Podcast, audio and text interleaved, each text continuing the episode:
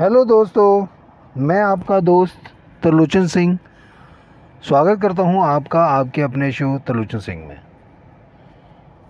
क्या आप एक सफल बिजनेसमैन या बिजनेस वूमेन बनना चाहते हैं? तो यह एपिसोड आपके लिए ही है। बिजनेस तो दुनिया कर रही है, मगर सफलता कुछ ही लोगों को क्यों मिलती है? कभी विचार किया है ऐसा क्यों होता है? बस एक होड़ सी लगी हुई है आगे बढ़ने की, मगर यह कोई नहीं जानता कि आगे कैसे बढ़ा जाए। आज हम आपको यही सिखाने वाले हैं कि आप आगे कैसे बढ़ सकते हैं, अपने बिजनेस को पंख कैसे लगा सकते हैं, कैसे ऊंचाइयों तक पहुंचा सकते हैं। वह कौन से तरीके हैं जिन्हें अपनाकर आप भी सफल हो सकते हैं। कुछ टेक्निक हैं जिनकी बदौलत आप भी एक बिज़नेस एम्पायर खड़ा कर सकते हैं। चलिए जानते हैं कि वह कौन सी टेक्निक हैं जो आपको सफलता दिलाने के लिए आपका इंतज़ार कर रही हैं। दोस्तों, आगे बढ़ने से पहले मैं आप लोगों से रिक्वेस्ट करना चाहूँगा कि आप हमारे पॉडकास्ट को फॉलो या फिर सब्सक्राइब करना ना भूलें, ताकि आगे आने वाले हमारे सभी एपिसोड्स आप तक बिना रुकावट के पहुँच सकें। और अगर यह एपिसोड आपको पसंद आए तो इसे शेयर करना ना भूलें। अब बात करते हैं उस टेक्निक की जिसे सिखाने का हमने आपसे वादा किया है, और उनमें से सबसे पहले आता है कि आपको अपना अगर सफल होना है और यह सफलता हासिल करनी है तो शांत रहना सीखना होगा। शांत से मेरा मतलब अपने दिमाग को शांत रखना सीखने से है। अगर आप मानसिक रूप से शांत हैं तो आप किसी भी मुकाम को हासिल काफ़ी आसानी से कर सकते हैं।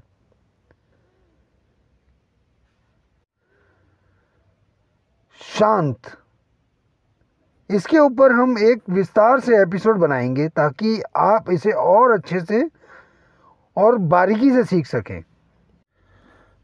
अब थोड़ा और आगे बढ़ते हैं। साथ में आपको अपनी इमेजिनेशन को भी स्ट्रॉन्ग करना होगा। आप जो भी टारगेट लेना चाहते हैं उसकी एक स्ट्रॉन्ग इमेजिन अपनी पटल पर बनानी होगी, और डेली 2 से 3 बार, और फिर जब भी आपको टाइम मिले आपको उसे खुली आंखों से देखना होगा कि वह सब आपके साथ हो रहा है, आप वैसा कर रहे हैं। इस इमेजिनेशन का आपकी पॉजिटिविटी पर भी बहुत ज़्यादा इफ़ेक्ट पड़ेगा। एक अलग एनर्जी आप फील करेंगे। और थर्ड है अपने बिलीफ सिस्टम को पहले के मुकाबले ज़्यादा स्ट्रॉन्ग करें, और वह स्ट्रॉन्ग तब होगा जब आप स्मॉल टारगेट्स बनाएंगे और उन्हें अचीव करेंगे। जितने ज़्यादा टारगेट्स आप अचीव करेंगे उतना ही ज़्यादा आपका बिलीफ सिस्टम स्ट्रॉन्ग होता चला जाएगा। फिर है कि आपको अपने विचारों में पॉजिटिविटी को लाना होगा।